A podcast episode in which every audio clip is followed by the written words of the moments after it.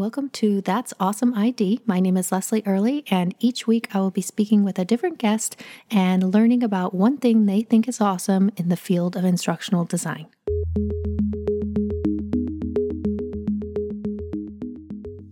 Okay, today I have instructional designer Mandy Brown on the show, and we are going to talk about neurodiversity and how it might inform our design process as instructional designers. So, thank you so much for joining me, Mandy. Yeah, glad to be here. Um, so, before we jump into our conversation, did you want to take a moment to just introduce yourself and say a little bit about you?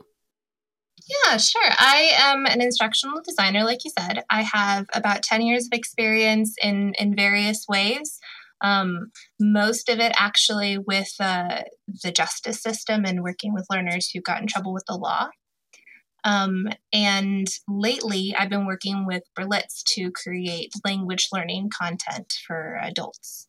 Um, we've been working on some asynchronous stuff and some virtual instructor led stuff and it's been fun yeah cool um and yeah so the the reason um we're here to chat is because uh i noticed you tend to post well not i mean i won't say you post all the time but rel- with relative frequency you post about um neurodiversity and, and and how that affects your life and what that means to you but um and I, I just really appreciate that because I also consider myself to be a neurodiverse person and and I feel like this is not something that we often talk about or see people talking about publicly. But I do think it affects um, obviously us personally, but also can affect how our you know design process and we can't assume that our learners are not neurodiverse. So but before we jump in, I, I did want to um, maybe set a baseline because maybe not everybody knows what that means. Um, so, if you had to give a brief definition of neurodiverse or the opposite, neurotypical, um, how would you define those for the listeners? Um, gosh, well, for a really long time, I thought I was neurotypical. So apparently, my definition is off.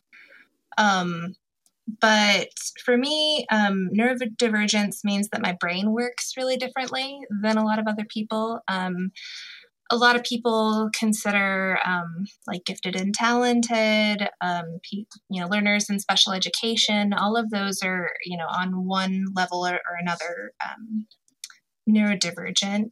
And for me, it's been um, it's been really nice recognizing that I am not typical in how my brain works. Um, I, I, I told my husband when I when I finally figured out what was going on that it felt like it felt like I'd been running in the wrong pair of shoes my entire life, and now I'm I'm suddenly running in the correct pair of shoes, and I'm like, oh, oh, this makes more sense. Mm-hmm. Um, instead of, you know, Mandy is just rude because she doesn't care about social cues. Now I can say, like, no, I actually don't pick up on social cues very well because my brain isn't wired for that. Um, yeah. So, so from my understanding for you, for your own personal experience, this is something relatively new that you learned about yourself correct? Yeah. So my daughter had um, like some re- a really hard time in um, during COVID, and still has a hard time. But we noticed it really, really prominent with her being an at-home learner, mm-hmm. and her dad was a teacher at the school with her. And so anytime she had problems before COVID, the teacher would just, you know, go to the music room and talk to your dad and he would talk her down. And we should have taken that as a cue that something was going on because in other public school systems, that probably would have meant like getting her diagnosed and, and getting someone to check in. Um, but because they were already accommodating her and stuff, we just it didn't occur to us until we had her at home with us and i was like something is wrong like something's mm-hmm. not working well at all um, i started looking into it and finding like her sensory problems and stuff and i came across um, women, uh, autism for women, basically, mm-hmm. like that autism in women has been, you know, underdiagnosed a whole lot because uh, socially, those are acceptable things to have from women right? Like being shy and quiet or or really being into your books or or whatnot. And i read off some things expecting my husband to go, Yeah, that's totally Zoe. Mm-hmm. And I read it up and said, You know, so what do you think? And he went, Yeah, that's you. Um, and so my daughter and I were diagnosed.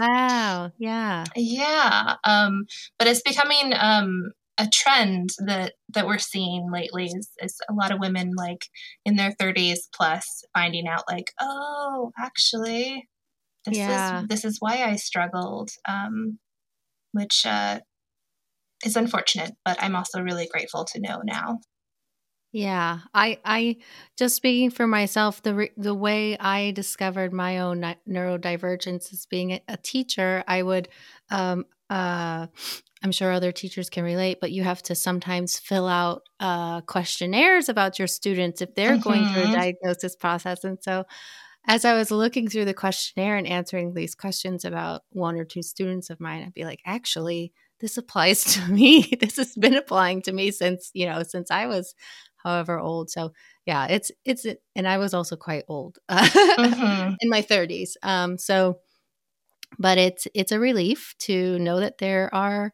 um, underlying mechanisms that explain some behaviors that maybe didn't I didn't have a good explanation for prior to that. So, thank you for sharing your story. By the way, that's, that's yeah, really great. So, I guess using your own personal experience, you know, now that you know a little bit more about yourself, and now that you're in an instructional design role, how does um, this newfound, you know, awareness how does that inform your design process? Well, it's been really some some things I've already designed for neurodivergency without even recognizing it um, because my brain is already there. But I've been trying really hard lately to think about the ways that I learn best um, for my own my own brain wiring and and recognizing where that works in other things. So, for instance, I can't do a whole lot of sensory stimulation during something like so if there's a billion colors or if there's a lot of sound heck if there's even like a weird perfume in the air mm-hmm. like that can be too much for me because i'm trying to learn something while taking in all the sensory input that I can't actually filter out. Mm-hmm. Having questions that are very um, to the point and not something that is implied helps um, because anytime there's implied information, I miss it. So, like for instance, I was in a virtual instructor led training and someone wanted us to just very quickly answer a yes or no question.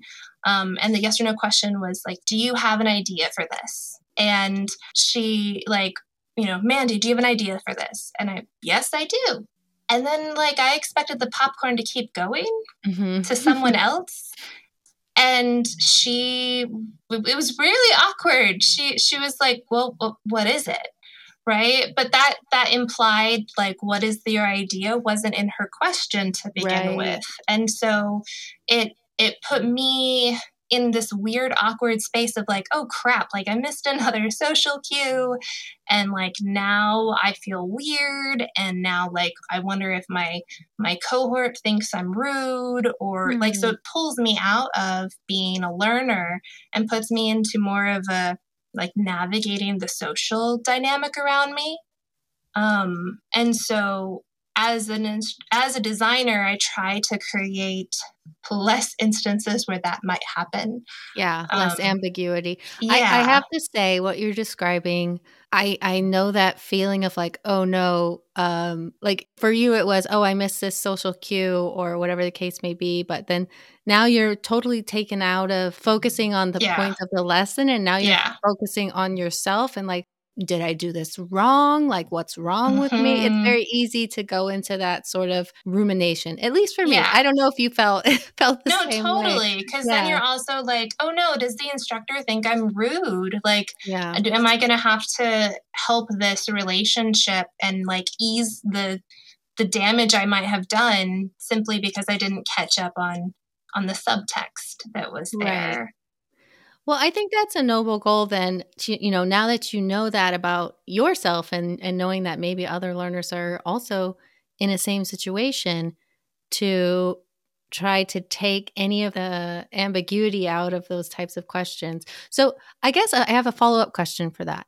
That wasn't really an op- it wasn't explicitly an open-ended question, but in a way it was an open-ended question. Do you how do you have an opinion about open-ended questions or well, it would have been fine for the instructor to say, like, we're going to have a rapid fire, you know, one sentence, what's your idea? Like that, I would have been like, oh, here is my idea. Yeah. Um, but when it's just a yes or no, and there's this implied, like, okay, this person's going to give me more information behind the question, just ask that other question yeah. that has that implied subtext. Yeah. Um, and this is also something that bugs me about assessments. So for me, if if you give the opportunity for me to take the assessment mm-hmm. at the very beginning and I pass, I shouldn't have to go through and do the lesson. Fair. I can't really argue like, with that. Like, yeah. Right? Like my logic is that there's this trust that I have with whoever's built out the experience that the assessments will actually measure what they're supposed to mm-hmm. measure. And so it proves that I don't need to learn that thing because I did the assessment. So it's like, and it's, I, I don't want to call out LinkedIn learning, but that totally happens, right? Like you go to the you go to the quizzes and you answer them and then you don't get the you don't get the certificate until you've watched the videos. Yeah. And yeah. That's more of like a, a, a butts and seats uh, metric than an actual. Yeah. yeah. But I also think that that's that, that very video oriented. I don't know how to. It's really you're just watching a video, taking a quiz, watching a video, taking a quiz. Like that's a yeah. whole. Yeah anyway, I have thoughts about that, but yeah. no, certainly, certainly, I appreciate the LinkedIn Learning ones that are like, I gave you some project files and like yeah. work through and create something because I really like those because then I can actually like say put that on my my portfolio mm-hmm. and be like, look at my project management skills that I did on this um, you know, case study kind of a thing. Uh, but one thing I do really appreciate about LinkedIn Learning is that I can speed them up. Yeah, yeah. I like I can't do slow. Um, my brain is working too fast, mm-hmm. and so if I can speed up the the video to my own speed, like then I then I can actually concentrate better. Um, and it drives my husband pretty crazy because right. like the other day i was looking up how to fix uh, something and i you know pulled up a youtube tutorial and, and listened to it and it was 15 minutes that i made into seven right? Like right. it went really really fast and at the end of it i was like okay i'm ready. I can do this thing. And he just was like wait what's the first step? Like how did you do that? Um but it's because yeah. my brain works like fireworks, like those fireworks that at the end actually have more fireworks. And so the only way to kind of short circuit that for me is to go fast um, mm-hmm. um, instead of like letting my brain find all the various webs that connect to that one idea the presenter is bringing up. Yeah, yeah. I I find myself getting if I don't I'm the exact same way. I listen to things at twice speed all the time. At least 1.5, sometimes twice. It depends on how familiar I am with the subject, but um I find if I don't do it that fast, I will just yeah, maybe it's the same. Maybe it's what you're describing. I would never have called it fireworks, but I feel like um I'm like the kid in T-ball that was like in the outfield, like chasing butterflies because it was like the time between batters. Yeah, it was mm-hmm. just too long and like there wasn't enough activity going on, so I just couldn't pay attention. Uh, yeah, that that's that's where I am with it. Yeah, with twice speed. Well, it's uh, I was watching a video on on communicating with autistic individuals. And obviously, autism is a spectrum, so everyone's um, everyone's experience is a little bit different, and what works for me isn't going to work for every autistic person. But um, the presenter said something about how communication is a is meant to get to the end of something for autistics, and so he gave the example of going on a walk. Like for him, going on the walk is getting from point A to point B. But in most social settings, it's actually the goal is to go with someone. Mm-hmm. So, like, he'd go on walks with people and be like a mile ahead because for him, it means getting there. But actually, for the person he's walking with, it means going together. And that just feels like a perfect like metaphor for how I tend to communicate because I'm ready to get to the first thing and then the next thing and the next thing. And I forget that I'm supposed to go on this like journey with someone. Um, so, for instance, in my like team chats, I will like start into like, hey, do we know what the freelancers are doing for XYZ? And like, have you talked to the writers about this? And how do I do this thing with this image? And then I'll go, oh, also, good morning. Yeah. because I forgot that you're supposed to start with a greeting, right? Um, mm-hmm. So things like that. Yeah, yeah. Um, and by the way, I feel like I should clarify. I don't think I said at the top. I I have not been I, diagnosed with autism. I'm not on the autism spectrum, but I uh, have ADHD. So that so I think there's a lot of overlap there. But yeah. I just want to clarify. So yeah. Um, but uh, what was I going to say? Mm, classic ADHD moment. Hold on.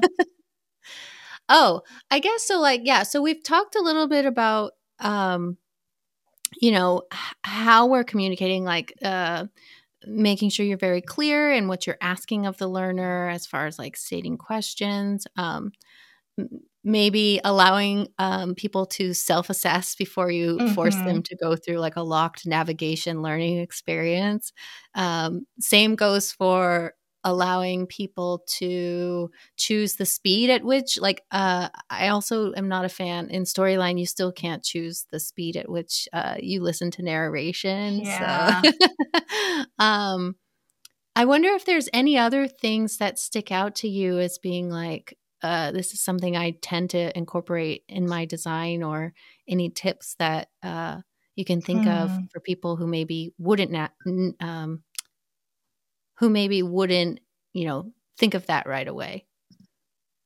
Yeah, I well, and it's the thing. Like when we said we were going to chat about this, I was like, I actually don't know any research that people are doing with neurodivergency and learning mm-hmm. design. Like we we look at universal um, design, and and a lot of times it's things like you know color blindness and having subtitles for um, for the hearing impaired, or you know making sure that the language hits whatever literacy level the, the learner has. And mm-hmm. these are all really like worthwhile things. But for like neurodivergency and having your, you know, your brain is wired a little differently, I haven't really been able to find much.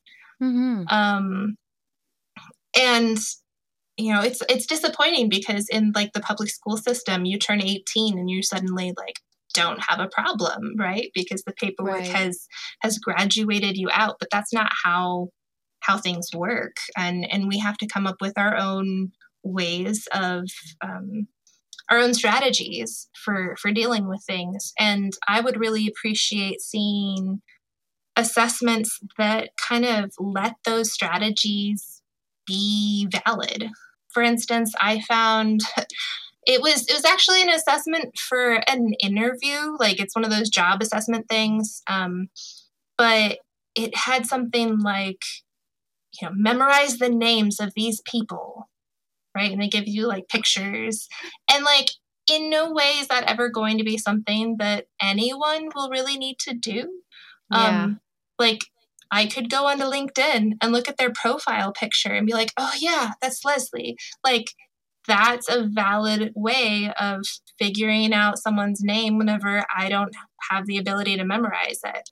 And so I ended up taking my phone and just taking a picture of it because, like, how silly is it that I'm being asked this assessment question that isn't, um, one, I don't know what it measures, but yeah. also, like, there isn't a way for my strategies to be incorporated there. And so I'm not sure what strategies those would be for other things, but having having those experiences be validated and having the like oh yeah you got the answer right but you came through it in this totally other way needs to be valid too you know yeah yeah and that makes me think of like different uh, I, I better watch what I say. I don't want to get into learning styles because that's not really what I mean. But like, yeah, not learning styles. That's not not learning styles, all. but like a, a, a, um, maybe flexibility in how people are being assessed. That's just I'm just having this thought as I'm yeah. saying it out loud. But like, you know, rather than writing out your answers, if you're more comfortable speaking, you know, like if you're more, or the vice versa, if you're not comfortable speaking about things, then maybe it's easier for you to organize your thoughts by writing them down, you know? So like, this is very informal what I'm describing, like not typically what you would see in an e-learning module or something, but still I, I, think you're making a valid point yeah. Yeah but like role plays right? Like if you're having right. a role play assessment in you know in person which isn't going to happen for a while and it's a call center no one should be worried about where my eye contact is. But you may still see instructors saying things like well make sure that you're making eye contact and and things like that. It's uh yeah like to have actually have the assessment be measuring the thing that you want someone to learn and not be asking them to to mask on top of learning the thing um, and, and also like being open to stims off the side like so as i was talking to you and i was clicking mm-hmm. on things and you were like mandy i can hear all that. You can't do that. I was like oh okay i'll find a quieter one. Um, and you did find it, it's been very quiet ever since. So thank yes. you. I, I really appreciate it. It saves yes. me a lot of work in editing. yeah. Um, but making those accommodations in, in other ways too. Um, one thing I really like about the fact that I'm remote is that I, you know, can turn off my camera and I don't have to mm-hmm. wonder whether or not my face is showing the the facial expression that is the emotion I want to, prove, you know, provide for the people around me. Um, that I can stim off camera if I need to. Mm-hmm. It drives me a little crazy when people insist I have my camera on, but that happens fewer and fewer now that I'm I'm in a different work environment. Um, but things like that, recognizing that not everyone's brain is is made in the same way. Yeah, and I think um, before we wrap up here, I think actually all the things that we're describing make things a lot easier for people who are not neurotypical. But I think they also provide a little bit of relief even for just neurotypical people. Oh, like, oh, yeah. Like all of the things we've described probably would benefit a lot of people who maybe don't categorize themselves as neurodiverse. Like not being forced to be on camera, allow allowing yourself, you know, to move around and do things that you need to do as long as you're actively engaged with, you know, the call um, allowing free navigation, allowing listening at different speeds. Like, yeah, it's just good design, right? Like, right, exactly. Um, it is a little, it is a little sad now that you mention it that there isn't more um, research out there about this and best practices. But, huh, one day, if if we get a PhD, I guess. um, all right. Well, I guess if people wanted to reach out to you and, you know, continue the conversation, where is a good place to connect with you? Oh, LinkedIn's the best place. Um, I'm on it on a regular, pretty regular basis. Um, I'm not an expert in any of this, but I'm happy to yeah. chat with anybody. Yeah. Disclaimer yeah, yeah neither of us are experts in any of this. I'm only an expert in my own experience. Exactly, which is all we can be really. Um and but if there are people out there who have more research or resources, I mean, I would love to see them. So, um yeah, so so thank you so much Mandy for for joining me today. Yeah, glad I could be here.